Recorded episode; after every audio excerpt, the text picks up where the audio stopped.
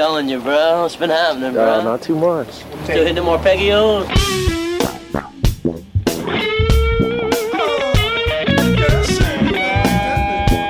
Hi, my name is Shane Theriot, and you are listening to The Riff Raff. Music, stories, and insights from the front line.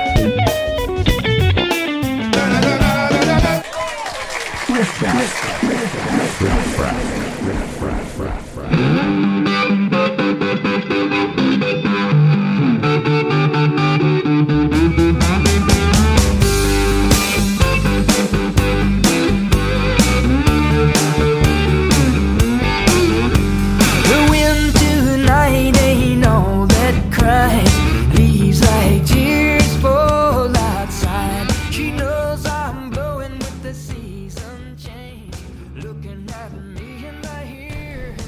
everybody, thanks for tuning back in to Riff Raff. Back at it with another episode. Yeah, thank you so much for your comments, and I get so many nice emails now. It's like this thing has hit a uh, tipping point or something. I don't know. Sitting here, finishing this episode in London, England, which doesn't feel right because it was conducted in Lafayette, Louisiana, but both fine, fine cities. So anyway, let's get to it. My guest today is Mr. Sonny Landreth, and Sonny is a singer, songwriter, and guitar player who, in my opinion, is the most innovative slide guitar player ever. And if you don't give a crap about my opinion, just ask Eric Clapton, Mark Knopfler, Robben Ford, or his many, many legions of guitar fans.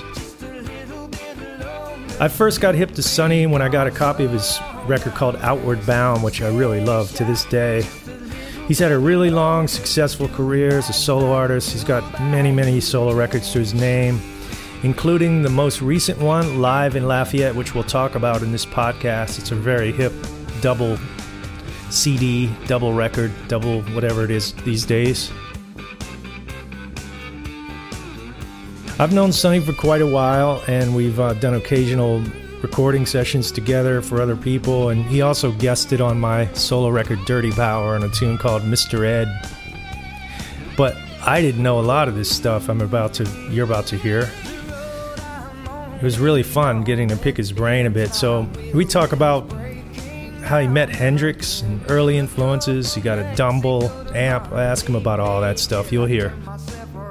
So on a weekday, I drove out to Lafayette, Louisiana. It's about two hours west of New Orleans. Got stuck in major traffic, all kinds of delays. So I finally walk into the studio.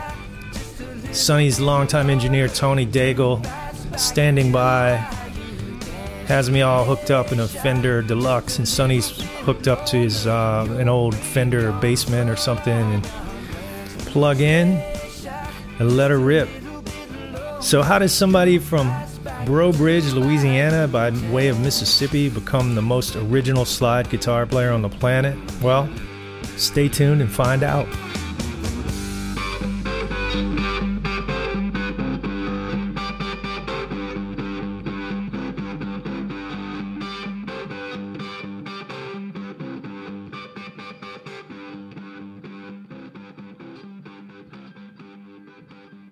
This anyway, so it.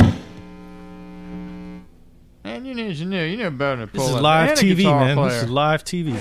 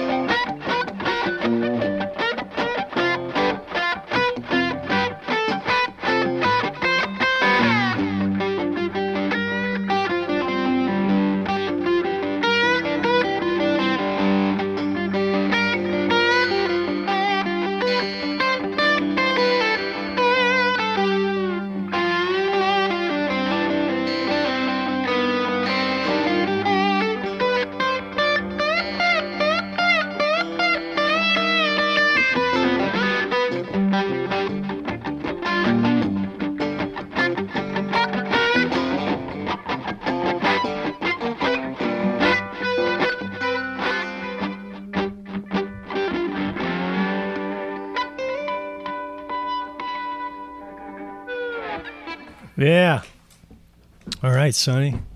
Sounded great as always, man. Well, back at you. This is the uh, the afternoon groove. The afternoon post traffic jam, Yeah. post getting stuck behind a uh, uh, a wide load thing for like 40 miles. So yeah, the, sorry for my the, tardiness. The I ten hustle. Oh man, we- Yeah. we, all deal with it, going back and forth to Baton Rouge and Lafayette. Uh, yeah, you've done it. You're a veteran of that for sure. Hmm. Um, you know, it's cool, man. Is taking the drive over here though. I get to unwind and I put in Outward Bound, which I haven't heard in years. Oh, wow. Love that record. Neither have I. Yeah. well, And, cool, man. Yeah, it's one of my it. favorites of yours, and I put it. You know, there's. I got to tell the people that are listening. There's nothing like listening to uh, back to Bayou Teche when you're actually crossing Bayou Teche. It's kind of like if you were listening to "Wheel in the Sky" by Journey and going across like the Golden Gate Bridge or something. Well, that's cool. you know what I mean? It's like probably not, but but uh, but anyway, man, thanks for doing this. You know, my little hobby here. Yeah, you uh, bet. yeah, I want to just tell the people. Let's see, how first time I met you was, uh, it was the Theresa Theresa Andersson record, Oh, was working on this yeah, Theresa Andersson right, record. That's right. and she wanted to get a uh, resonator or something. And Yeah, I was like, I could do it, or we could just call Sonny Landreth. I'm glad you did. Yeah, that was really awesome. You know, and and too for me, uh, that was the first time I worked with Theresa in any fashion or form. I was just totally blown away with her voice. Yeah, And, yeah. and that track we did together, it was uh, we cut it live. I don't know if you remember yeah, that. I do. Yeah. Yesterday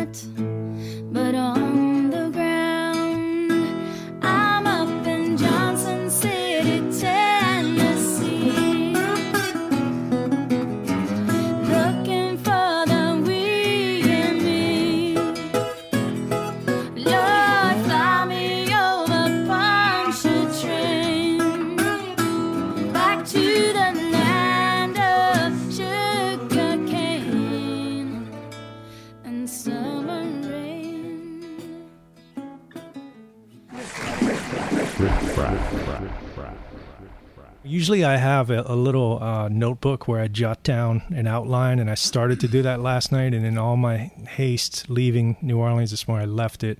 So That's okay. We'll just wing it. we'll wing it. I know enough about you where I can piece something together and some cohesiveness. enough for blackmail. Don't need a notebook for that. It's good seeing you down here, man, in the motherland. I'm in Breaux Bridge, Louisiana, sitting at Tony Daigle's studio. It, what is the name of this studio? Is it still Electric Comoland? Yeah, electric Yeah. Comoland. Tony has uh, been, man, he's a great engineer. He's been a friend and engineer of yours for Oh man, many, for many years. many, many years. Yep. We've done uh, a ton of work together, and pretty much all of my albums since uh, the mid '90s. Um, he came on board out at Dockside, and when I started working out there um, uh, some years later, and just a lot of great things came together. Uh, working with Tony and uh, starting to work with Bobby Charles, and and I got um, Bobby Field out there, uh, my producer back in the BMG days. Uh, that would have been uh, 1992 for Outward Bound. You mentioned R.S. that. Field. He's credited Yeah, R.S. Field. I was yeah, wondering who that was. One of a kind, man. A genius, br- brilliant, and just funny. And he's um, we we did um, that and um, uh, south of I-10. Uh, so it was my Zoo Praxis BMG days, and but we had a lot of fun. And Tony and I, we worked on all that stuff, and and then post after that, we um, done all of my albums since. Yeah. Well, you always get great guitar sounds every, anywhere, but it's cool to be in here where you cut your stuff. You know. Also, I was thinking about I, I had to take. I had to try to learn some of your parts when I was playing with Zachary Richard, Oh and goodness. some of those tunings were really, I, I couldn't figure them out. There was one that was like a minor, kind of D minor sort of it tuning. was like a minor ninth tuning. Yeah, it ah, man, cool. it really was. Yeah, Zach, you know, um, it, that afforded me the opportunity on those, uh, like on that session with those tracks, um, but his kind of from his singer songwriter perspective, just kind of went for something different than I'd done because it, actually back in the early days with Zach in 1980, uh, I had left Clifton Chenier's band uh, out in California. Sounds odd to say that, but I did, and um, and then went to Canada for the first time with Zach, um, and uh, had a great band um, with uh, Craig Leger on keyboards, um, Shelton Saunier on bass, and Mike Benet on drums, and just four-piece Mhm. backup band for him. But the first thing we did is go to Montreal and uh, cut a live album. yeah, you know. live in Montreal. But we uh, we did a lot of rehearsing, playing some gigs locally, and um, so I really owe that experience to him and, and sort of turning me loose the other countries like that, and then exposed me um, to his the way that he played the traditional songs, which he never he's never done. anyth- Like he would always change that up in such a way that was rocking it out more, and it gave me. Um, the opportunity to play both straight guitar and slide on those songs, and then um, later with his more of his singer songwriter material, kind of delve into some deeper stuff with the tunings. Yeah, that was really interesting because I got to work through work with them quite a bit, and um, so I'm familiar with a lot of that stuff. Couldn't figure all of it out, but I remember Zachary told me one time. I asked him about your that that record, and he said, "Well, Sonny used to just show up with a little red pedal, which I'm assuming was a Dynacomp." yeah, it was a. Dynacomp. yeah, that was it, pretty much. Really, back yeah, then? Uh, I did. I mean, I had um, I had my Gibson Firebird, '64 Firebird, um, and from that I went into the Dynacomp, and the Dynacomp into Echoplex, and the Echoplex into uh, 50 watt Marshall head, Mm. early '70s. It got stolen at Grant Street many years later, Ah, and through um, well, you know.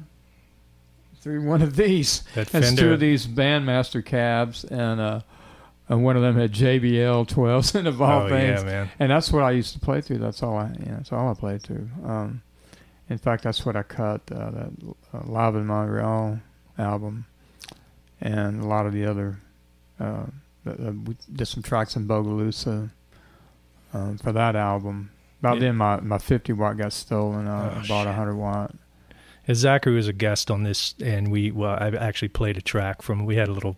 He talked about you for a few minutes, and I played some stuff from that record. attention parce que ça c'est le territoire de Tonton Gris-Gris.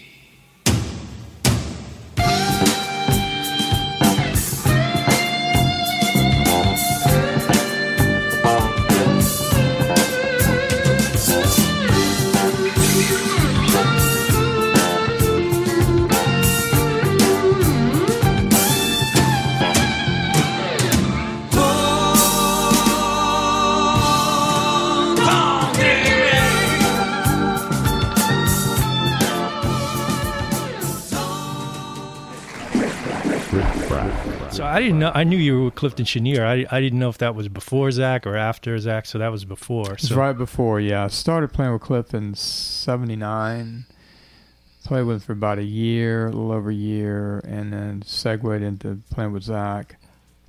And uh, but then I would go back and play with Cliff off and on for like three, three and a half years. hmm His health was really failing him at that point, unfortunately. But um, but I got in on the uh, sort of the tail end of that, but before it got really bad for him. And um, he actually he played uh, when he started playing again after his surgery. They had to operate on him uh, from. Um, um, and he was on dialysis, um, but he uh, he couldn't play accordion yet, so he had his cousin playing accordion, and Cliff played harp. Wow. He played harp and sang. It was awesome. Mhm. And killer band, of course. So that was uh, really my education. That was school. huh? yeah, that your- was school for yeah. me. That's the best schooling I ever had. Yeah, I bet, man. And when you your your style, I mean, I know you've probably done a ton of interviews and talked about this, but listening out, Outward Bound and stuff, man, it's so you. I mean, you come up, you've got this whole. Like, how does somebody from Breaux Bridge, Louisiana, become one of the most recognizable slide? I mean, because really, I, I would say we're friends and stuff, but all that aside, man, your sound is like you, you hear one note, you know it's you. Like, how do you how'd you come up with that vocabulary? I mean, was it a did the accordion influence your? Yeah, sure. Because I, can think hear like where yeah. you're kind of emulating maybe some of the. a lot of like the instrumentation in the area. Um, I actually uh, started out on trumpet. That was my first Hmm. instrument. I played that through. That was my academic instrument and through um, high school and college, which was great because then when I started playing guitar, I would have been 13, my first guitar. Um, really came at it with a different perspective, I think. Thinking more like a wind instrument player, where you have Hmm. to take a breath, and it's more that phrasing involved. So, I, looking back on it, um, I think that was good for me. And then I had uh, exposure to classical and jazz, and you know, stage music, and Yeah. reading and writing. just enough trying of to learn dynamics enough to get me into trouble. By Yeah, right. but I had, uh, and I loved all kinds of music. And growing up here and with the Cajun Zydeco, and, and we'd go to New Orleans when I was a little, a lot. My dad actually graduated from Tulane uh, way, way back ago, and um, so that's when I first heard um, jazz and R&B and second line. So this, as you know, the wonderful thing about living here and particular to be raised here, um, the, culture is so strong and music is such a big part of that identity. And I didn't know any different. I mean, that's just the way it was here. I think by osmosis or, um, you know, the humidity or the gumbo or all the Right. above, something. Right. It all you take all that in, and what's great about that when you're a kid, you you don't have any preconceived notions, so it's a clean slate, and you're just assimilating all of that. So that by the time I did um, uh, started uh, approaching the slide, then I had a way to. I don't know if it makes any sense, but a way to crystallize all that yeah. because I felt comfortable with different playing in different styles and different genres. But that's a good thing, and it's also you can get scattered. You can get in too many directions at once. And I always wanted to write my own songs, and I always wanted to have my own sound. Hmm. So that helped me to pull all that together to, in a more uniform fashion uh, in terms of using chordal tunings, uh, open tunings. Uh, learned listening to I mean, because there's nobody cats. that I know of around here. You know, I grew up not that far away from here, but I don't. It's amazing that it's not like you know they had anybody that sounded anything like what you sound like. Yes, I don't hear any derivative things like. well, D- you know what? Allman It's or any of interesting you kind- should say that because I think that too helped me. The fact Yeah. that there wasn't anybody, there were no great slide guitar players that I looked up to. I mean, certainly there were tons of heroes on record. but- Sure. listening to records, but there wasn't anyone I could go out and hear. Um, and at that point, um, in my late teens, I was very adventurous, as we all were. And back in those days, long before um, being able to go online and, and pull up anything, you had to go find that person and, and listen to him on a gig. And I met B.B. King, I met Clifton Chenier, and I met Jimi Hendrix all within a little over a year. Wow, I didn't And- know that. Yeah. Where'd you meet Hendrix at? In Baton Rouge. wow. Um, first, and I read about uh, BB and others, you know, the great bluesmen, through these interviews with Eric Clapton. mm-hmm.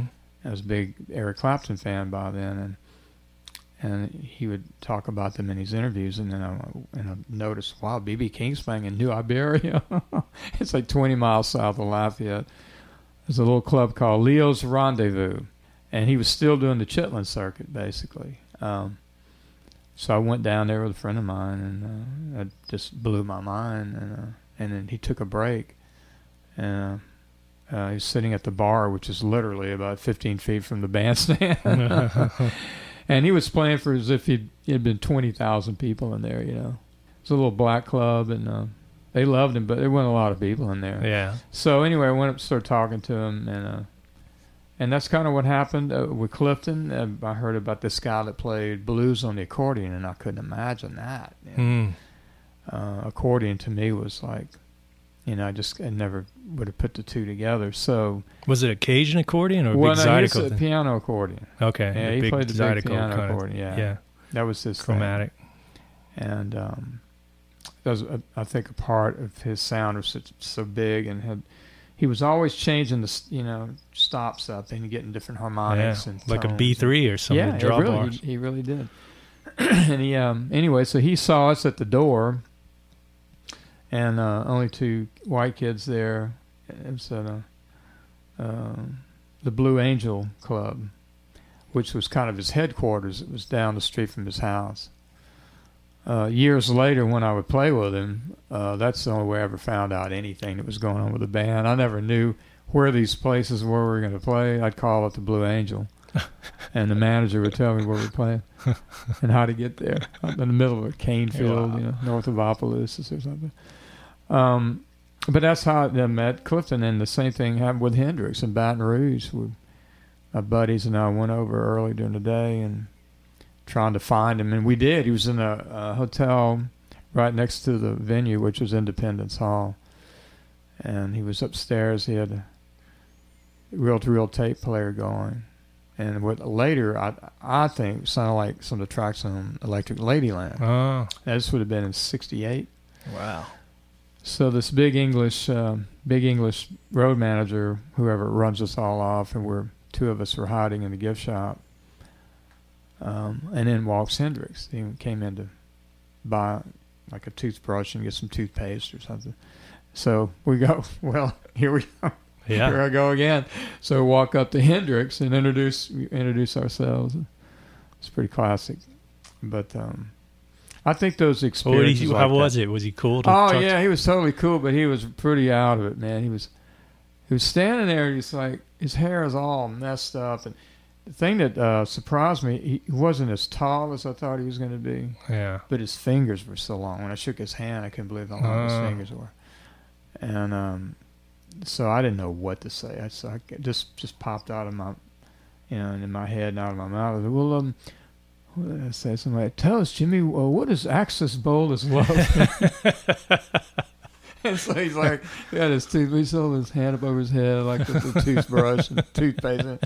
Oh man, it's kind of like, um, uh, it's kind of like the love for a man. He's just and a making it up, totally making everything and it's, uh, I don't know, man. I just woke up.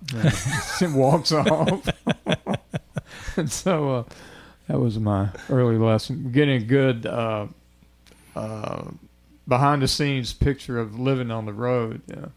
Because, of course, at that age, you glorify the whole thing. And, Wow. and I got to be friends with Noel Redding many years later, and he, Mhm. he well remembered that gig. And um, they Jimi didn't know that he was supposed to play two shows that night, so Uh-huh. he wasn't real happy about that. And then some of the people in the audience were jerks, and I mean, how long were the shows back then? Like thirty minutes or something? Well, he played uh, uh, the first show. He played longer. The second show, maybe forty-five minutes, Yeah. because he got he got pissed, and then he just and he walked off stage. But it was still enough to blow my mind.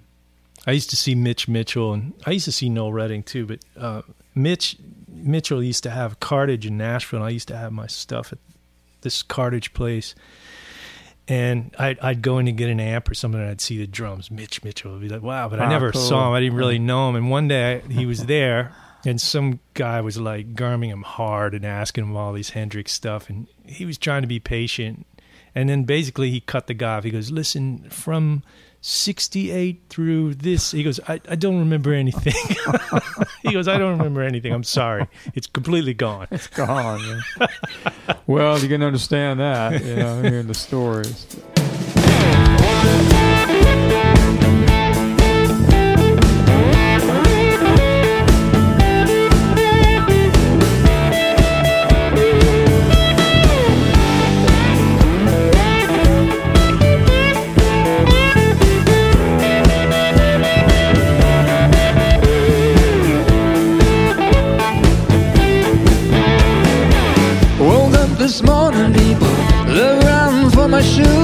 You know I had the walking blues. Woke up this morning, looked around for my shoes. Yeah, so I, I really coming back to it. I didn't really have any. There wasn't like a master slide guitar player around that I could go study. So I think that really helped me. It, it pushed me to kind of find my own identity, and and by hearing BB King and Hendrix and Clifton, and and, and listening to a lot of a lot of music all the time, Mhm. just checking um, checking other you know, musicians out, and it's a really formative point in in in, in a kid's life, and I think um, that in the big picture helped me to find my own way because then I was working in a music store, a local music store, Prof Ernie's. Oh And it was- wow. yeah, I grew up in that store basically, which was great for me. Exposure to everything that was happening. All the band directors would go there to buy their music. They had uh, albums. They had 45s. Um, they had all the band instruments. They had a room full of guitars, and they had a, a kid, Raymond Deku, was um, he was going to be a senior in high school, and I was going to be a freshman. It was that summer before, and he um, he's the one that taught me how to play Chet Atkins style. You see, have you ever heard of Chet Atkins? I said, well, yeah, I've heard of him. And he sits down and he starts playing these So that's solo where the pieces. thumb pick came in. That's what all of this stuff. Mhm. got The, the right hand technique is Mhm. totally from what Raymond showed me how to do. Um, You know, play Chet Atkins songs, and then I would tackle one of the songs and then play for him. You know, a couple days later, and I was just trying to get that, you know, that going. Yeah, the independent bass. Yeah, Mhm. trying to get that going. That's hard to do, man. Yeah, I've never done anything like that before, you know. And um, so I'd work on it, and he'd check me out. He'd give me pointers, and and then I just dove headlong. Headlong. Into I didn't know you were in the Chet like oh that. yeah, big time. Did you ever get the Yankee Doodle Dixie thing? Yeah, I did. Yeah, And that was could- that was my first greatest accomplishment on the guitar. I remember Because he played that. Yeah. He played for me, I'm like, I, I watched two songs at the same time. you Oh, you're you're out. And then Chet used to say, "Well, tonight Dixie's going to be on the low strings," Yeah. and you know, it's just amazing how he could do that. I never. Yeah, that was uh, that was a big. Uh, so, but what was great, it it taught me solo guitar, thinking in terms of multiple parts, like a melody, you know, bass part and a rhythm, and all at the same Mhm. time, and to think like that. But up until then, I, I had it was all like try to play lead or learn chords, but not not something on that level. So, uh, by the time I started listening to the Delta Cats, you know, the Delta Bluesmen, and that's the way I heard that. You know, I said, oh, well, I could take that thumb style approach, you know, finger style, the Chats, and when I started working with the slide um, for the left hand, and it's kind of putting the two of those together that uh, really helped to set me on my way. And um, Hmm. from that point on, that's when I started um, kind of take everything in and, and interpret it in, in that light. I didn't know any of this stuff. it's pretty interesting. Yeah, I didn't know anything about Chet.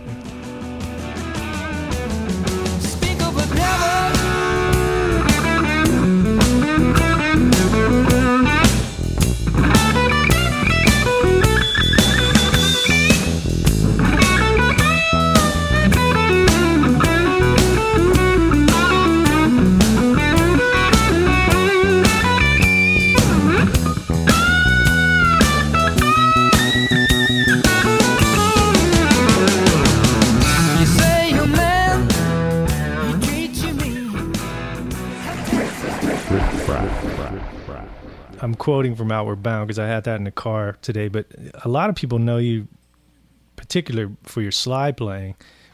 But uh, there's a lot of single note stuff on that record too, man. I mean, there's some great solos on there. Who were who were s- some of your influences? I mean, I, I think you said Ry Cooder one time. You liked oh, Ry yeah. Cooder. Yeah, Ry Cooder. But just later. for single note stuff too. I mean, who who else did you listen to? Well, like with flat pick, the straight Yeah, playing, yeah. all. Yeah, uh, BB was big. Um, uh, also, Wes Montgomery. I was a big Mm. Wes Montgomery fan. I never could get it, but it it sometimes when it's something that's complex and um, so incredible like that, you you may not be able to play it, but it it informs you somehow that you turn that into something else.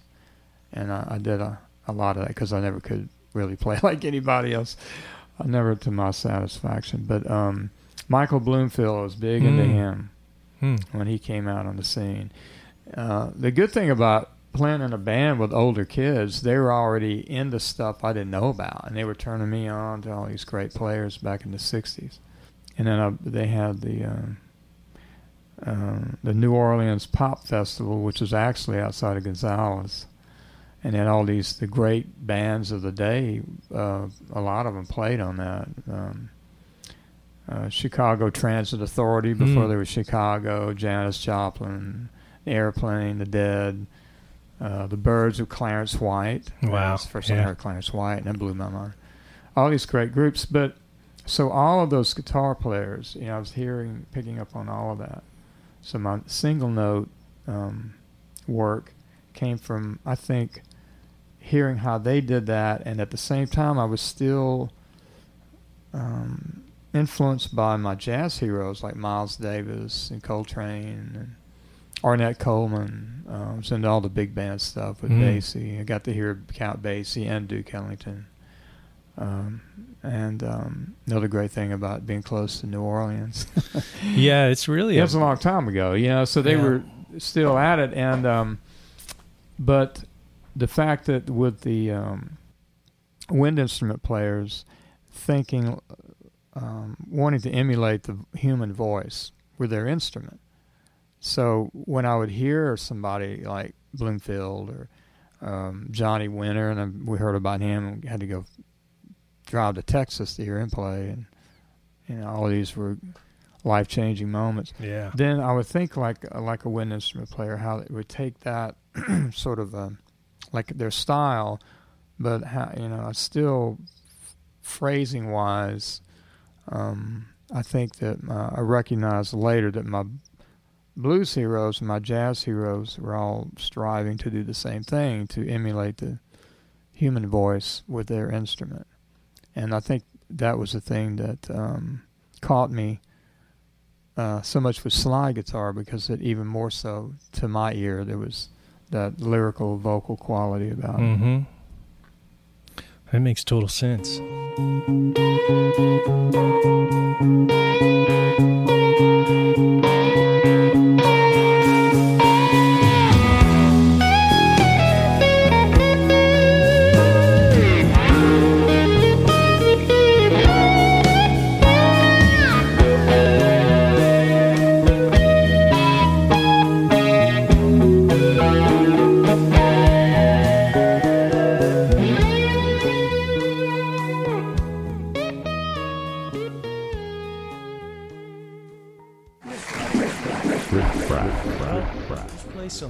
Something. Something Yeah, let me. Um, now I have a new cable. Let me see.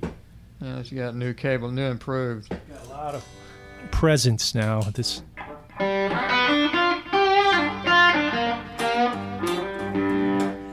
Should we stay in G or you want to play something different? Doesn't matter. We can get something else. I can retune or just. No, um, I'm just thinking something. D. Something D. E.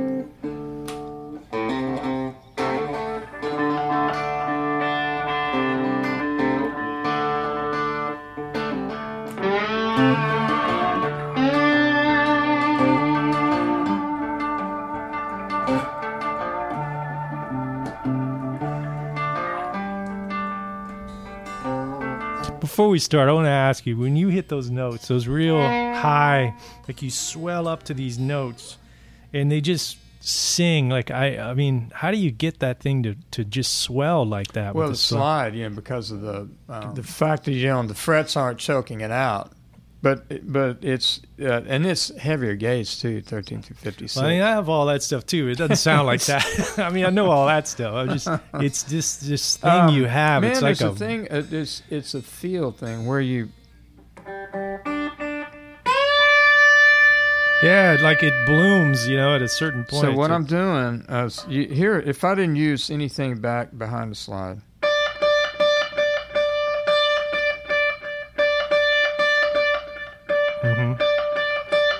So you're lifting your, your index and middle finger off. Yeah, it's yeah. sort of, So you you lift it enough that you see this third finger's not really touching that Mhm. string. it's helping to control the motion and for intonation, Yeah. back sort of anchoring. Like it's kind of it goes with the slide a lot. I use that finger and the slide together. If you if that makes sense. Mm-hmm. Yeah.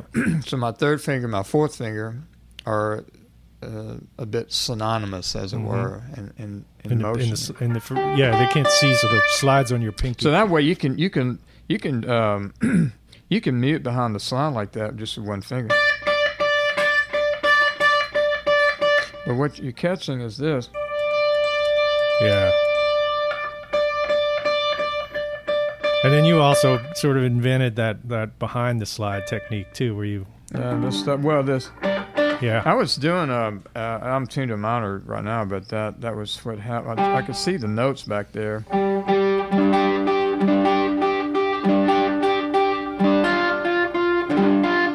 get all the extensions and things.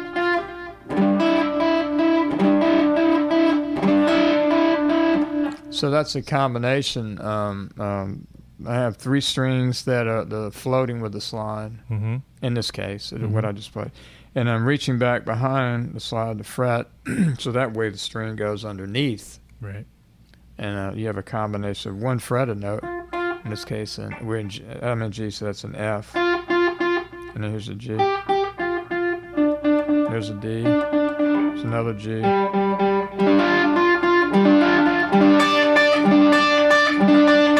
With a high D on top.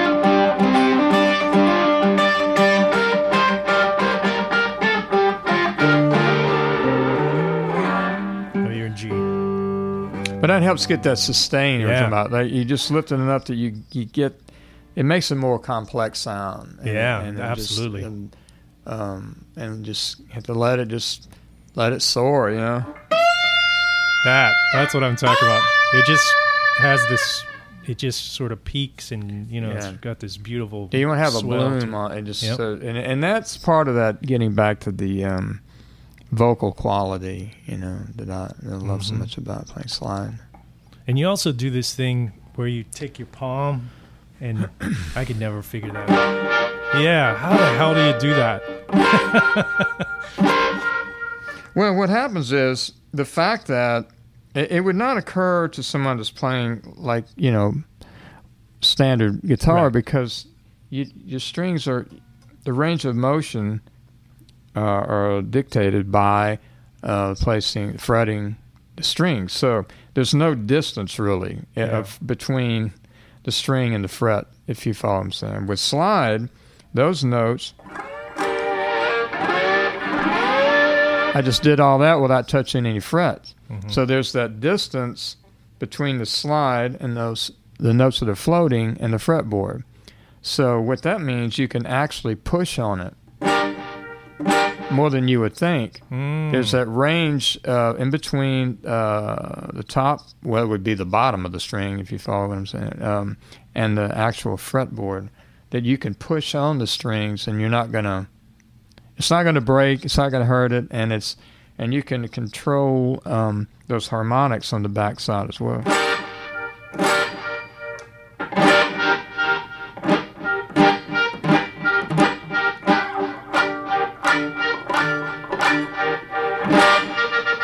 So Yeah. you can control the speed, intensity, and how many harmonics you pick up with it changes. It's kind of like It a, looks really trippy too to watch it. It looks like you're.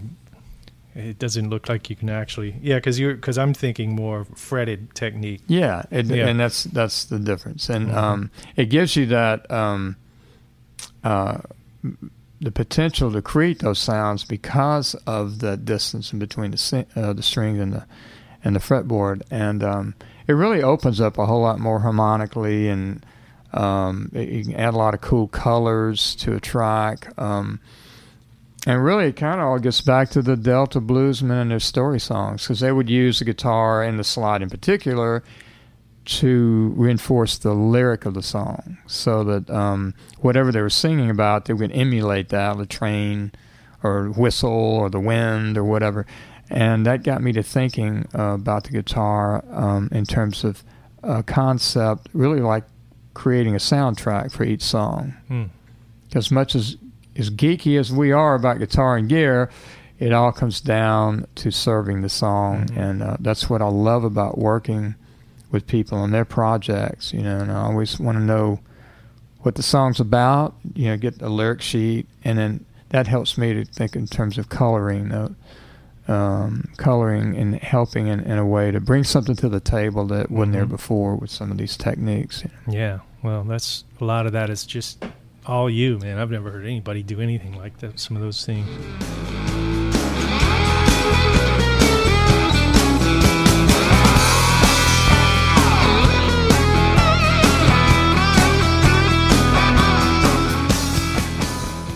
Well, let's play something. Play something. Yeah, Give me, give me a, give me a progression. go or- ahead. You- you I don't pick know. something. I'm just in D. You want to like a.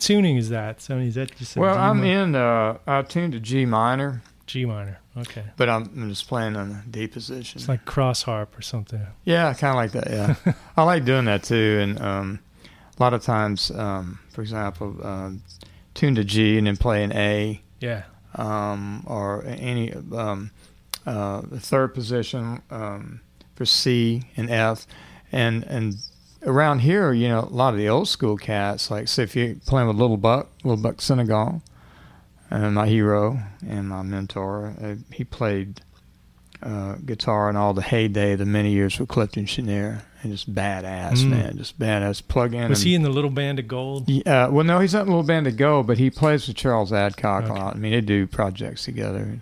Charles is such a big fan of uh, Little Bucks too, and we kind of all grew up hearing him. And but um, he uh, he's just got a way, man. He's got his tone and phrasing. But he plays. I was going to say he plays a lot of the horn keys because Oh. he came up in horn bands. B so flat, E B flat, E flat, and F, and so forth. Like Doc, you know, like Mac.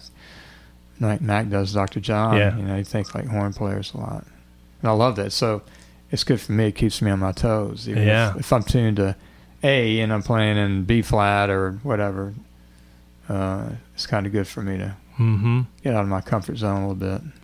I don't know if it's true, but I heard the story. Maybe it was CC, the guy you're talking about. For those that don't don't know Charles Adcock, people call him CC. yeah, CC, Adcock. Adcock. Yeah, he's great. He used to play with Buckwheat, right?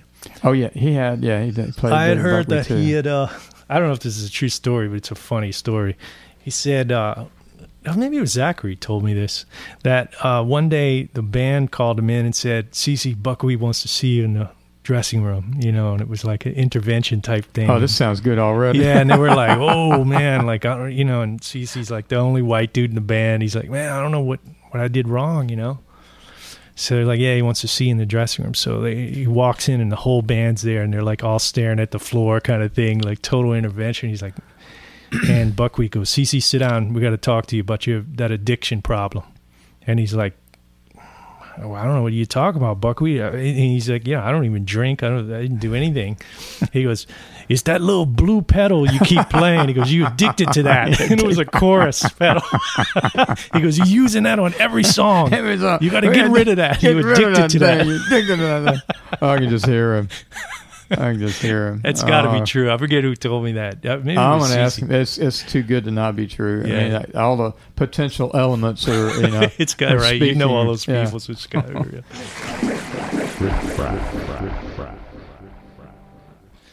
Well, anyway, you know what else I wanted to ask you too before I forget because I don't have my little cheat sheet, Sonny. Um, you have a Dumble amplifier, which that's another thing people were never going to let me live down if I don't ask you about that. How did you acquire a Dumble? Because you know nowadays you could buy probably a house Yeah. in this neighborhood with that amp. Yeah, easily. yeah, you could. I've thought about it too. no, I mean, uh, back in the day, I mean, they were still expensive, right? Yeah, they've always been expensive for their time, you know, for the time in the period. But now, uh, just through the, you know, Yeah. s- in the stratosphere. Um, well, yeah, I I met Alexander through my friend Stephen Bruton, and um, I had a gig at Grant Street, it's a few blocks away from here, and uh, that was my haunt. That's where I hang. I used Mhm. to play there all the time, and all the great, all the great blues um, acts came through, and R and B, and all the cool, you know, soulful stuff. But anyway, we so we were playing, and um, Stephen wanted to uh, start playing over here, and so we set it up for him to he and his band to open up. And he had his Dumble, and he said, "Man, you got to try this amp out." So when I plugged it in, I started playing, and I went, "Oh shit, Mm. yeah, man!" He, he's showing me how, because it, it was a bit, um, a little intimidating at first with an amp. You don't know how it works, Mhm. and that one in particular was is really unique, and there's never been anything like it. The the um, signal path and how everything works, and different components of that amp, and there's a reason for everything, and it's um, just to follow the signal path and what happens and what you can do with it. So Mhm. it took me a little while to, you know, I just went with what Stephen had dialed in, and uh, so he, next thing I know, I'm, I'm out at Dockside working on some tracks, and I get there's a phone call. I go upstairs in the kitchen, and it's uh, Dumble. Wow. So Alexander calls, and and uh, I think what had happened is I gave Stephen a copy of Outward Bound, and he uh, gave it to Alexander. And Alexander said something like, uh, "I was listening to your CD, and I thought to myself, now there's a man who can use an overdrive special. He'll know what to do with it." so well. There's only one way to find that out. Um, but that's how I met him, and, and I would go out to L.A. Um, and go hang with him. It, we, Steve and I used to go hang out with him all the time, and if I was in the city, I'd go hang with him, go eat dinner, and go hang at his place. It was it was great, man. I loved it. He's just always been a great, great guy, a good friend to me, and and we'd start um, going to the lab. That's what I called it. It was so full of gear and stuff, and um, start trying things. And then I was playing a, a gig in Nashville. By then, this would have been um, '95, and um, there was a uh, there was a Dumble combo that I played through. Um, it was at the rental hall that we that we would practice, you know, rehearse that and, hmm and so forth. And um, so I told him about that one, and he knew he knew the serial number. I mean, he knew everywhere every one of them was. Yeah. So he uh, patterned mine. We started with that as a blueprint, and then I'd go over, and then he would tweak it. I would play, and then he would tweak it. Um, then once, uh, I guess that was yeah, that had to be a little later in '95. I got mine, and um, um, I, I had it out. That's all I played, and he built a two by twelve cab for me. He does all it by hand. I mean everything. Um, and both Stephen and I, over the years, would try to approach Alexander on the idea of getting someone else to build them for him, so he wouldn't be so hard on him. He could Yeah. sell more, you know. But he just couldn't give it up, and I, and I actually appreciated that. Yeah. I mean, he he was so meticulous about everything. You know, like people would say, well, they opened them and they found a Radio Shack part in there. Right. I tell you, if he had- had a Radio Shack part in there, it was right next to something else for a reason. I mean, you know, You just listen to him. Yeah. Yeah. there. That's it's just uh, you know, there are no Radio Shack parts of mine. But I mean, he was always he had all these. Um, he had he had this just like a manuals of that he had written of different mods and circuitry and he just has a ton of them you know. People think of the dumble sound but really it's far more uh, evolved than even that because he in particular he would custom tailor the way he tweaked the amp to the player. That's what he why he liked for you to come in and and to do that. And uh, when my friend Tommy Como when I introduced them, he wouldn't build an amp for him until Tommy went over there and played for him. mm. He had to kind of audition. He had to audition to see if he, he was up to it. Yeah. Yeah, and he he passed, of course, flying colors, and then they became friends. And then It's like getting a Japanese sword made by this, you know, Yeah, master. It's like oh, I got to see your skills Yeah, first, exactly. you know. but um, but it's an amazing amp. I mean, it's really different than any other. You know, when we did that, when we did that uh, uh, session together for Joel, you had your Demeter, and I love the Right. sound of that thing, man. Yeah, me too. I had that. I got that one. Um, I, I met him when I was out with uh, John Hiatt on the early. It was like the second year we were out on the road with him. So he built it for me. It was right at the end of um, '89, and um, I'd go over to his shop and try his amps. I actually met him through David Lindley. Wow. And um, David had uh, played these songs. It, it was a demo for that he did with with Hiatt, and then later we recut those songs. It became Slow Turning, that album. And, I, I want to ask you. I mean, we're maybe it's a good way to segue into this because I don't want to talk about gear the whole time. I want to find out how you got the gig with Hiatt. Like, was that through Lindley? That Well, no, actually, the one that I owe that to is Ray Benson of Asleep at the Wheel. wow, man, I didn't know any of this stuff. Yeah, he uh, he was doing um, production where he was producing uh, Darden Smith, uh, really talented, gifted singer songwriter in Austin, Texas. Um, and so uh, Ray calls me up, and then uh, I think I actually drove out there, drove to Austin to play on the album, and I was out in the studio and we're working on this track, and uh, Ray had said, um, said, uh, you know, John Hiatt said, uh, yeah, he's looking for a band. He's got a new album out. Raku Rakuta played on it. Uh, I said, well, I've never met him, but yeah, I've heard some of the songs, you know, and, and great, you know, but but I'm out there tuning my guitar. The next thing I know, he's handing me the phone, and of course, this is back. You know, when you still had to be plugged into something, he stretched the phone all the way out from the Oh, studio yeah. and he had Hiatt on the phone. It was like, wow. so John has on the phone. He wants to talk to you, and, and I, I know he just put us both on the spot. You know, Oh, well, okay, Awkward, oh yeah, sure. If you want to come, I'm doing auditions, and next thing I know, the next day they're helping me get packed up, and I didn't even have a suitcase. I had to put my clothes in a trash bag, which they call the Cajun suitcase in the parking lot. I've heard it called other things, but that's a good one. A Cajun suitcase. My friend from Germany used to call it a Turkish suitcase. There you go. But and every every culture there's everyone. a yeah, but anyway. a slap in the So you went straight from Austin and I Nashville. went to I went to Nashville, uh, did the audition, got the gig, went back to Austin, finished the session, went home, and then I had the album Bring the Family. So I'm listening to the album and start learning the songs, and I go, and I, I've never done anything like this. So I called John up, and I and I told him, I said, I've never done this before, but I'm going to tell you, I know the band you want to have. And he goes, really? Because he's still auditioning bass players Mhm. and drummers. I said, yeah, there's uh, David Ranson who plays bass with me. We've been playing together for a long time, and Kenneth Blevins on drums.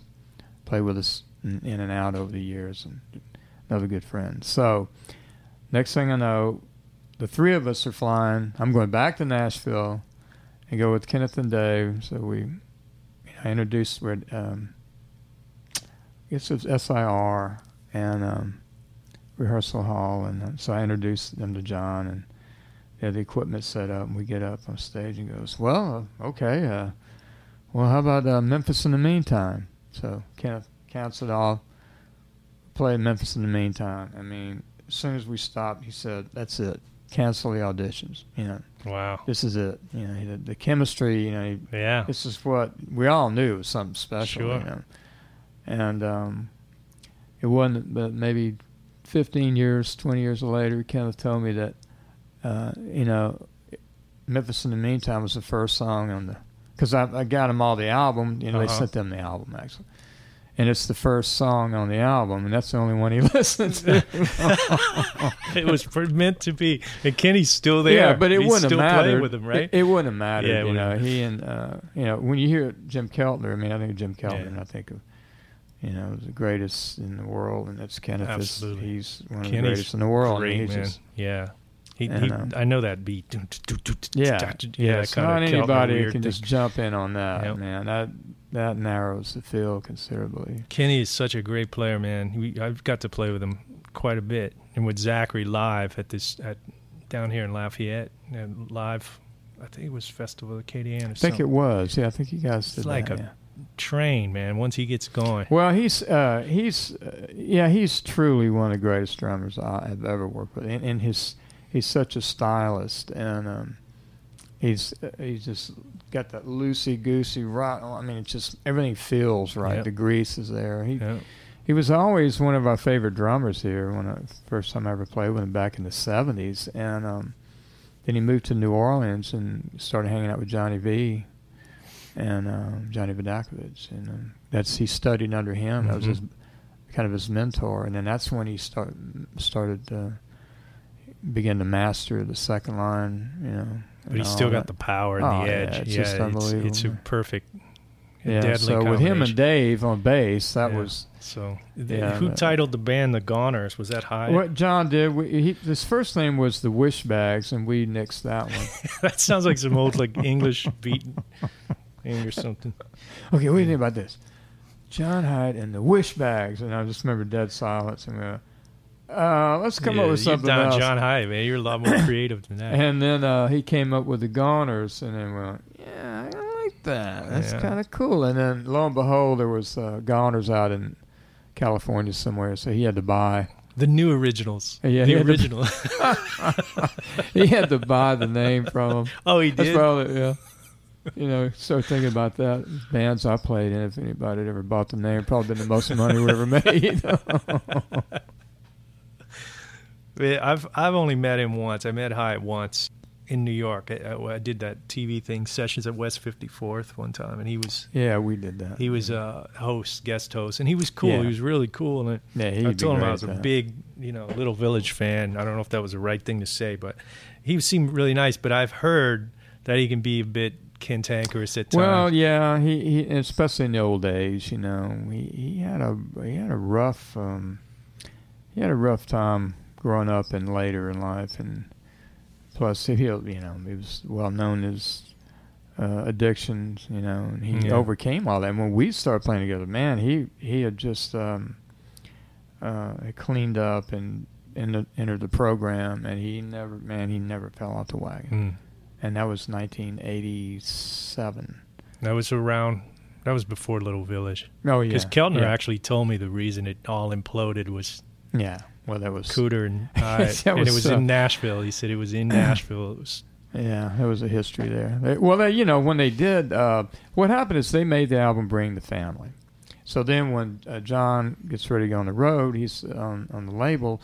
Uh, he had to have a band, so that's how we came about. Mm. So the, the first year, all we did is literally play uh, the "Bring the Family" album and any other of the, you know, millions of songs that John had writ- already written by then. His catalog was so deep, you know, deep even way back then and he was such a critic's darling from that particular album. So everyone came out.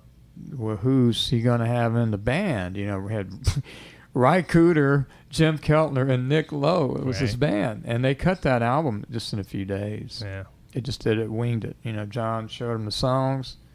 You know, any kind of little flubs, they kept it, and there was a charm about all that. And John Chelew, remember John Oh, Chelew? sure. We Yeah. worked on that thing Yeah, with we did that same he thing. passed away. And sure Last did. year, yeah. a lot of them. He was sort of an eclectic character. But you have to give him credit. You know, He he, put brought it together. them together, and um, so that's that's the thing about that. So by the time you're talking with Little Village, they were trying to kind of recreate that, and there was already enough, I think, history and agenda. You know, but uh, still, I mean, I can tell you, I mean, John's a huge fan of Ry's because he actually that's how they met. John played in Ry's band. Wow.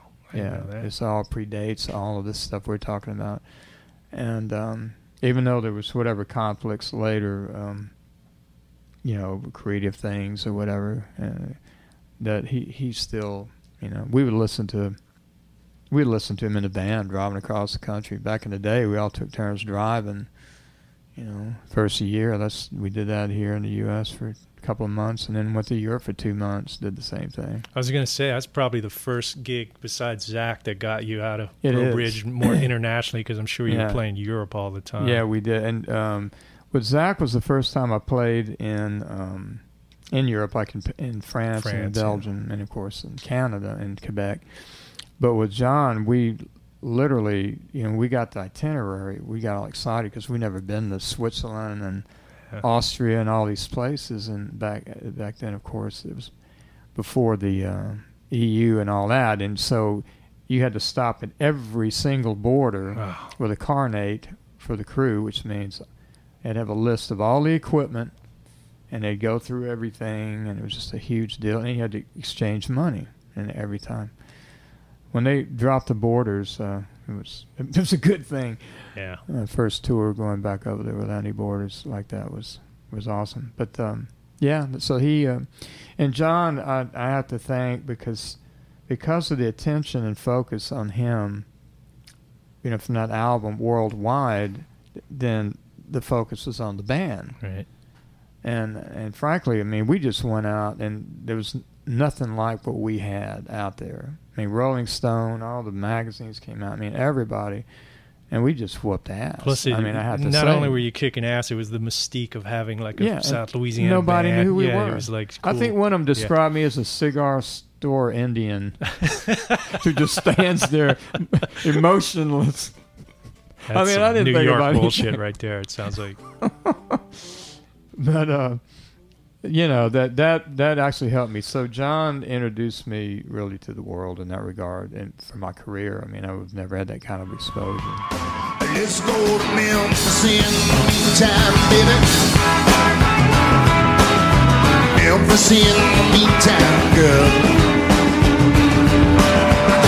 a little shot of that rhythm, baby. Mix up with these country blues. I wanna trade these old cowboy boots for some fine Italian shoes. Forget the mousse and the hairspray, sugar. We don't need none of that. Oh, a little dab, gonna do you, darling, underneath the pork pie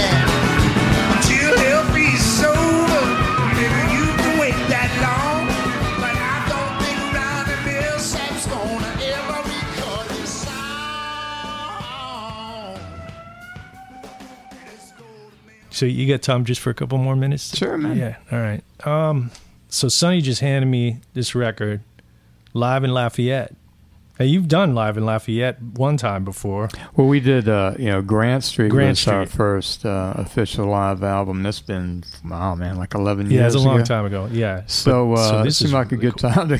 A double CD. Do it again. Wow, I haven't seen one of these in a Well, I know time. it's double, and here's the thing: um, uh, half of it uh, is acoustic and half is electric. Ah, okay. I couldn't decide what to do, to be honest. Should I do an acoustic album? I've been thinking about doing that for a long time. I know a lot of the fans wanted it. Um, I wanted to still document some of our uh, trio work with Dave and Brian and I, and I wanted to have some guests, but I wanted it uh, with Steve Conn on Yeah, keyboards and uh, Sam Broussard on guitar. He and I came up in the na- same neighborhood, just a few blocks down Mm. the road here. Uh, he's incredible. They're both of them are singer songwriters, uh, masters of their instruments in their own right. But we've as many projects as we've all done together. Never the three of us at the same time. It's always I'm working with Steve or he's with Sam, or me with Sam, and vice versa. So I thought that'd be a good opportunity. And and not being able to decide which one to do, I decided to go for all of it. and it's really more of a retrospective. It's it's songs from different Yeah, I see some of times these. in my career and and you know albums that we've done together. And Tony and I have worked on all these albums in the past, and um, so I, I I felt like it it was a good uh, for someone who's never heard of any of of this before. It's a good introductory kind of a thing, and at the same time, for fans that have been listening for a long time, a lot of these songs are in a completely different light, especially the acoustic material. You know, to hear some of those songs that were originally amped up, as it were. Yeah. You know, like more of a production piece in the studio, uh, like um, Creole Angel, for example, and um, and so that you know it gives them a different interpretation of these songs. And, and, and as an overview, I, I, I feel pretty good about it. I'm, I'm real Man, happy. I can't wait to out. I'm going to listen to this on the way back. Yeah, this is great. And oh, oh, what's cool on the acoustic um, material, and we started doing this. We went out on the road to kind of warm up and kind of get a groove going. You know, it is. You know, okay, let's make a live album. We haven't Right. played in two months. Right. uh, that's not a good idea. So we were out playing shows, and um, I did all all of my work is on a resonator guitar, and um, then um, Steve played accordion, um, and Sam played his Martin parlor guitar. It Sounds incredible. Uh, uh, Brian played the cajon, so in lieu of the drum kit, he's sitting on the cajon, you know, the uh, Right. Latin percussion instrument. You hit one side of it, it sounds kind of like a kick drum. You hit the other side, there's a snare inside, and get a bit of the snare. And he had a few cymbals and trinkets and little things to tap and hit. So that created a lot of space, and uh, I think that's what really helped all the acoustic instruments to breathe more. And Dave played the uh, ukulele bass. I fell in love with that thing. He brought it to the studio on the last album, uh, Bound by the Blues, and and we ended up using it like four I think I saw um, Hutch, that plays with Bonnie Raitt, had one too recently. Oh, it's it's getting to be the thing Yeah. now. Everybody, because of the composite strings, it sounds kind of like an upright, Yeah. but not. Right. And it's cool when you see this little bitty thing plugged in. It has this huge sound. Uh, so that, that that's really cool. I thought that helped um, as far as interpreting some of those old songs and did some old blues covers that I kind of grew up learning how to play on. And um, I, th- I think that's one thing that, that makes us stand out and pretty special. And then and to have, like we do with the shows, to start out with the acoustic set, take a short break, and come out and amp it up. Then it was more dynamic that way. I love that shot, man, on the back. That's pretty it cool, looks huh? like some old 70s kind of. Really and we cool did all shot. that here at the ACA Theater, Acadian Oh, Center yeah. for the Arts, and which is a few blocks from here. Yeah. Made sense because Tony's here and all his gear, his studio. I was Also, Tony Up went and here. did remote recording, mobile. Yeah, now here's the deal. So our friend, we called up um, Larry at API, Larry Droppa. He- We got to be real good friends over the years. And I've been using API for, well, Bobby Phil, RS Fields, when it turned me onto it in the studio. Is that what you in use on your uh, 19 reprise on the record? Yeah, al- Yeah. always. Yeah, they That's my great, main. man. I have a lunch box, they call it. Mhm. um, and uh, it's the, the vintage you know API 312 mic card 550 A tone. Uh, The uh, five twelve or whatever they no, are. Is that what they are? 550 Yeah, he A's said or yeah. B's. Yeah, Yeah. 550 A uh, EQ. Uh, so anyway, I call up Larry, and we, you know, Tony was setting out his diagram to figure out all his inputs and how we're going to do all this, and between uh, everything he has and a little bit I have, and Brian, our drummer, and then Sam Broussard, he's got his own you know, mics and stuff. They're real cool, and so I called up Larry, and I asked him, and I said, "Well, you know, we, we're just a, uh, Tony says we're a few mic pre's and EQs short, and, and he always offered to help, you know, on an album or anything like that."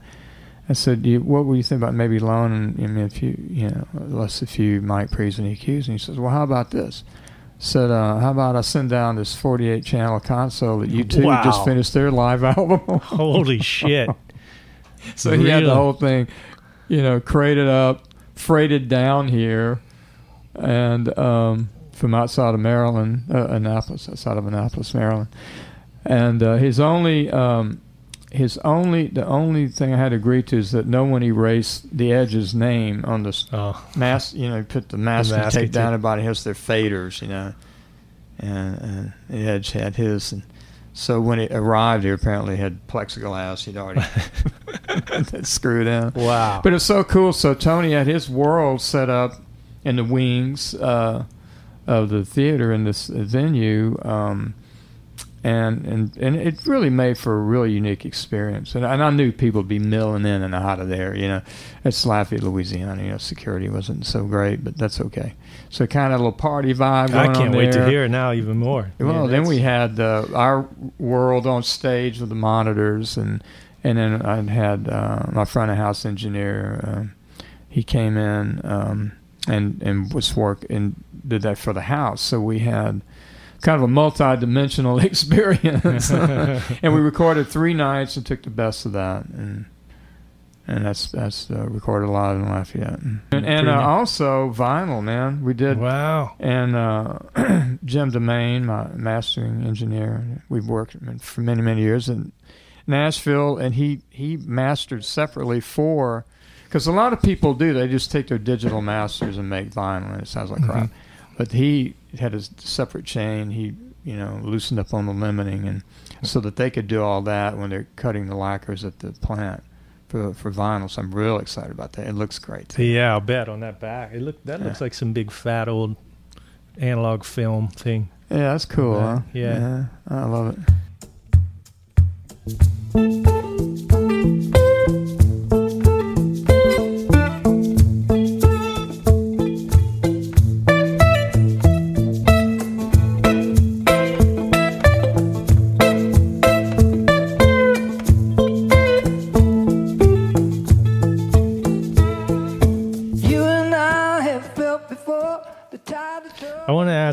Because you you know a lot about equipment and gear and things like that. Even probably I guess back when you were working with Zachary, it was pretty minimal and simplistic, but.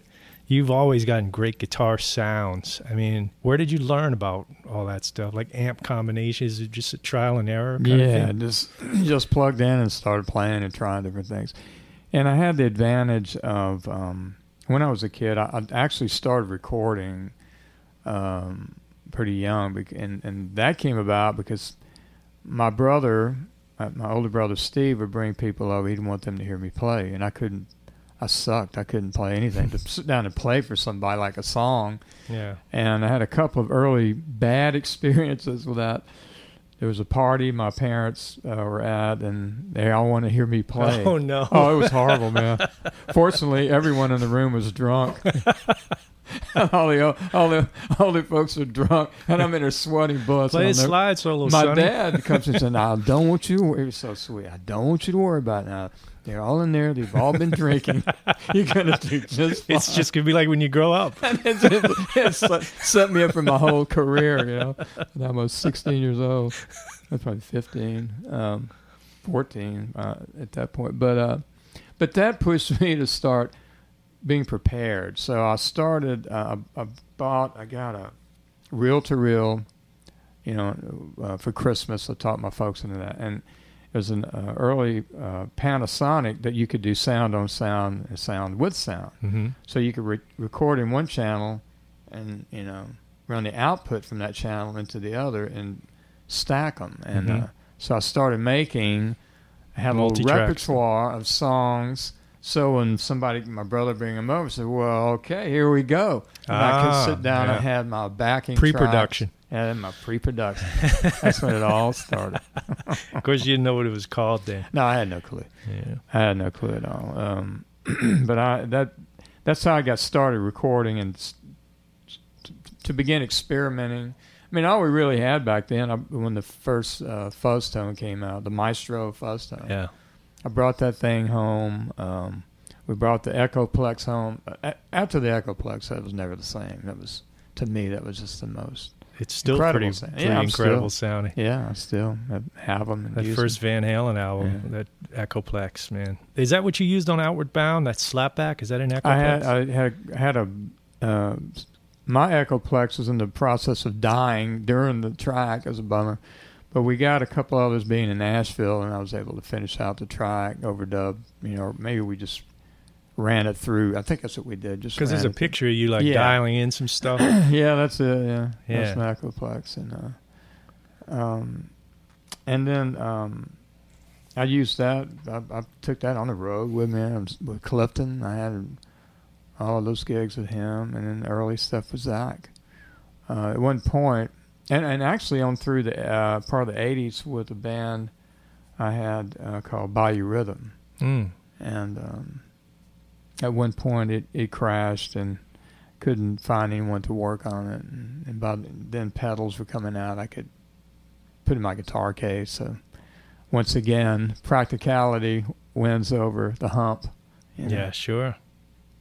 Well, it, the Dynacomp, I, I mean, I don't really usually talk gear, but since you're here, people are going to say, you're sitting with Sonny Landreth to ask him about, you know. Um, so you, when, when when did you get your first compressor? Compressor because that's a good yeah that's- component for slide that was playing, another right? big moment that was I was working with uh, G.G. Shinn who's a, a great singer from down here um, and he had a he had quite the name and he's still he's still singing Yeah. he's an incredible singer you know G so I got this band and, and we travel a lot and this would have been in right before I started playing with Clifton actually I mean like 77 or 8 maybe and um, and we'd play six nights a week and did that for a year. Um, and somewhere during that early on in the beginning of that, I was in a local music store. No, you know what it was? Uh, I I loved the sound that Larry Carlton had on Mm. the Crusaders, and I read in a Guitar Player magazine interview how he plugged into his MXR Dynacomp into his Marshall. It's 335 into Dynacomp to the Marshall. Mm. And I said, well, I got to check that out. So I got one, got it at a local music store, took it out. I think we were playing in Morgan City. I still remember this.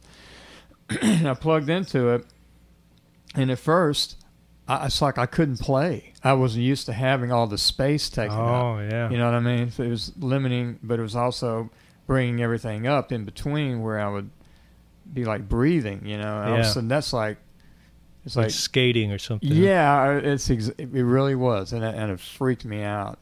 And I go to hold notes up, but I go to sustain a note and then just bloom, and I go, oh well, that was cool.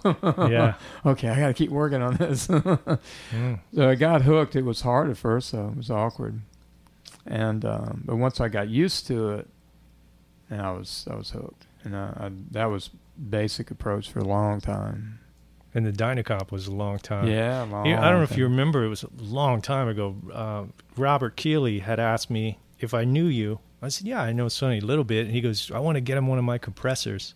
And, he And, did. yeah, I so got him yeah, I have you to thank for that. Yeah, well, I just I said I'll send it to me and I'll get it to Sonny. Or I said, "Do you mind if I give you your address That's or something?" Uh, sure. Yeah, and Yeah. and that was that was a long time ago. a That's when he had time. those three knob or two knob, Yeah. whatever they are. They're still a great compressor. I still use mine. Yeah, I'd used that for a long Mhm. time, and um, they're all you know. It's like how to use it, knowing when to use it, and so forth. Um, I tend to turn them on and leave them on, leave them on, and find a sweet spot so that it um, doesn't over squash things Yeah. and still be really It's dynamic. always yeah. But it's I tell you, it's great for clean tones when you're playing solo pieces. Mm. Speaking of like like finger style like Chet, but that kind of approach. Um, that way you can. I, I like an even sound from top to bottom, so that um, when you're playing the melody, but you still have uh, articulation on the low end on, on the on alternate picking. Mhm. Um, and so it's great for that to even that out. Uh, too much though, it, you just lose all the dynamics. And Mhm. uh, It's a fine line. I yeah. remember the day I came over when you played on my uh, solo record. You played on a track. It was actually across the street. We recorded across the street, and you had, oops, you had some kind of uh, let me hear you. Some kind of compressor, and it sounded like the amp was on fire. It just sounded amazing. I don't know what it was. Uh, Well, if it wasn't the, it was probably the uh, uh, at that point that would have been the um, that would have been uh, Mike Piera, probably Analog Man, yeah, probably was because I started using those. he makes good stuff too. Oh yeah.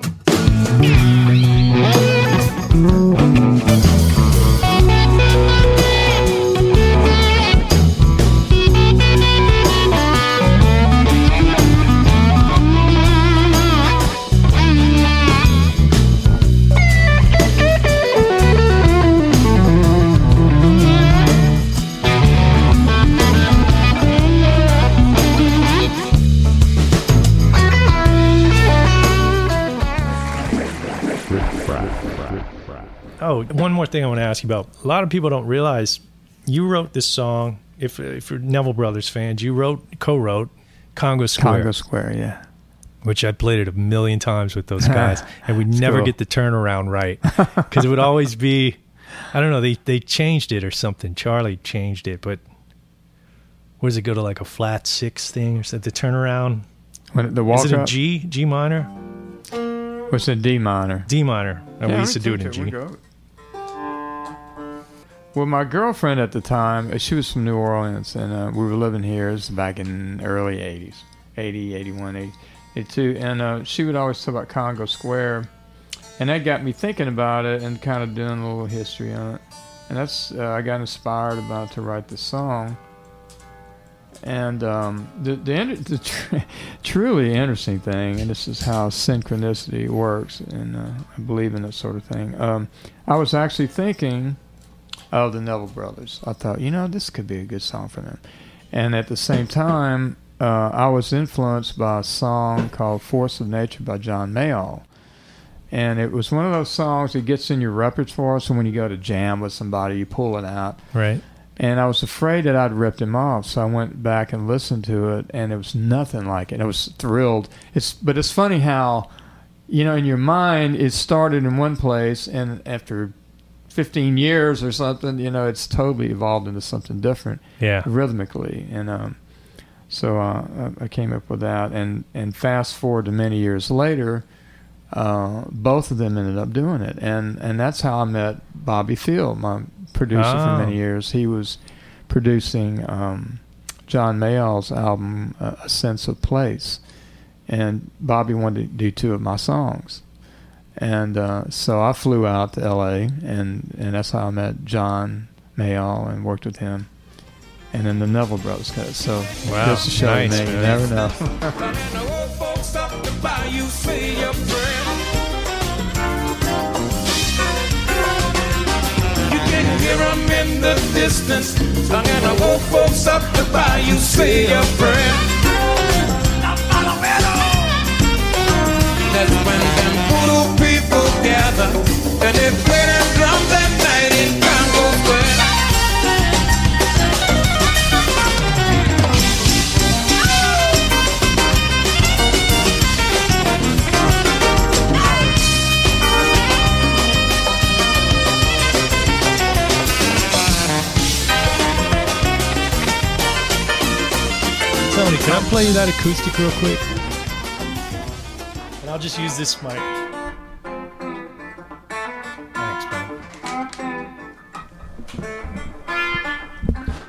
The thing most people do, they play it all minor, which thought- which works fine, you know. But actually, uh, the one's the only minor chord, and the four and the five are major, but they're ninth chords. And then the, Mm, okay. then the turnaround is a walk up. It's really a four chord with what when I learned in school, the old thing was um, first inversion. You put the third in the bass. So uh, if you have the um, Right. So you go to the so- G chord with the B in the bass. Yeah. You walk up a whole set with the A chord with the C sharp in the bass. And then the, the riff uh, and this works too.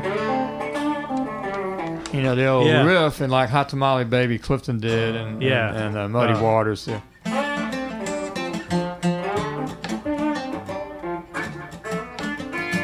if you play Yeah. that, uh,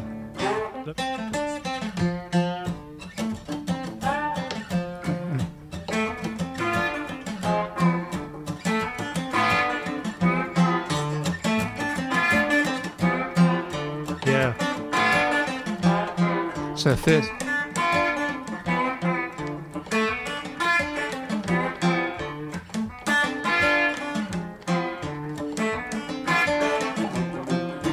it So that fifth uh, side floats over the top, Nice. you know, that's Yeah. six, minor six, and then flat five. And then the turnaround chords are what? So there you what go. So,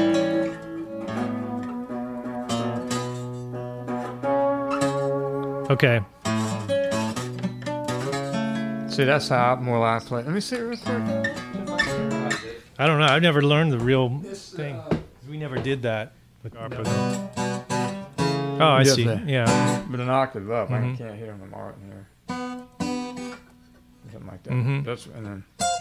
Anyway, that's that's that's the original. And we did we cut it in the in the studio.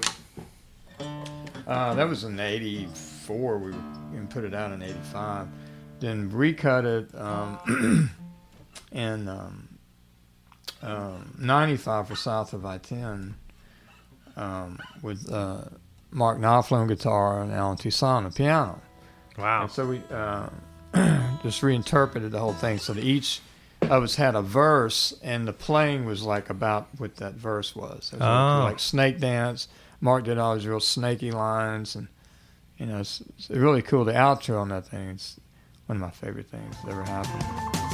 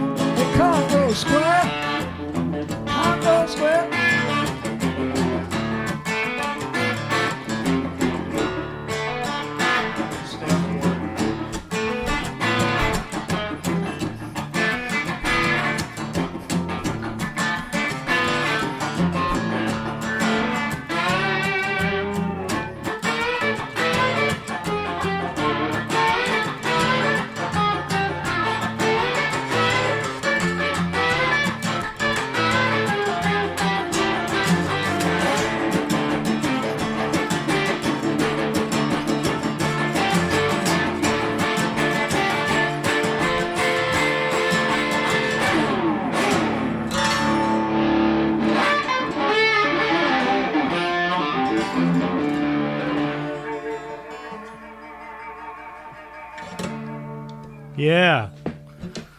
Well, man, that about says it all right there, Yeah, my most out of tune version today. well, this is, you know, there's a natural chorusing effect. I think that's great, man. Thank you so much we don't again need no blue time. chorus pedal. No, we don't need no. we didn't get addicted to a blue. we ain't addicted though. to any of that.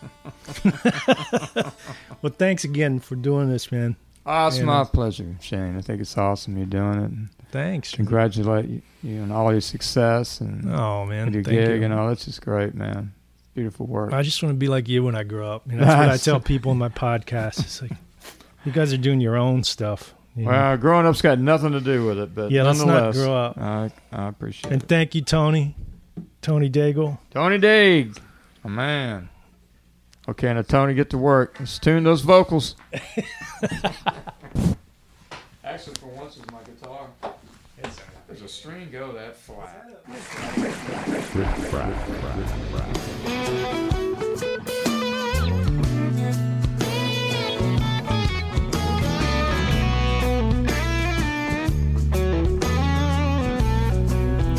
Thanks so much for listening. If you're still here, you're a trooper. Hope you enjoyed enjoyed it and maybe learned some new things about Sonny. I know I did. As always, love your reviews and comments on iTunes. Your ratings helps the thing move up the charts. Let's see what else. The tune you're listening to now is from my solo record called Dirty Power, and this is a tune called Mr. Ed, and that's Sonny and myself playing on it. Jim Keltner and Hutch Hutchison. So if you like Sonny, might want to check that out. Uh, opening track was from Outward Bound. I played some stuff off his new live from Lafayette. A couple things uh, from um, South of I 10 and a John Hiatt tune, Memphis in the Meantime, live version. See you next time.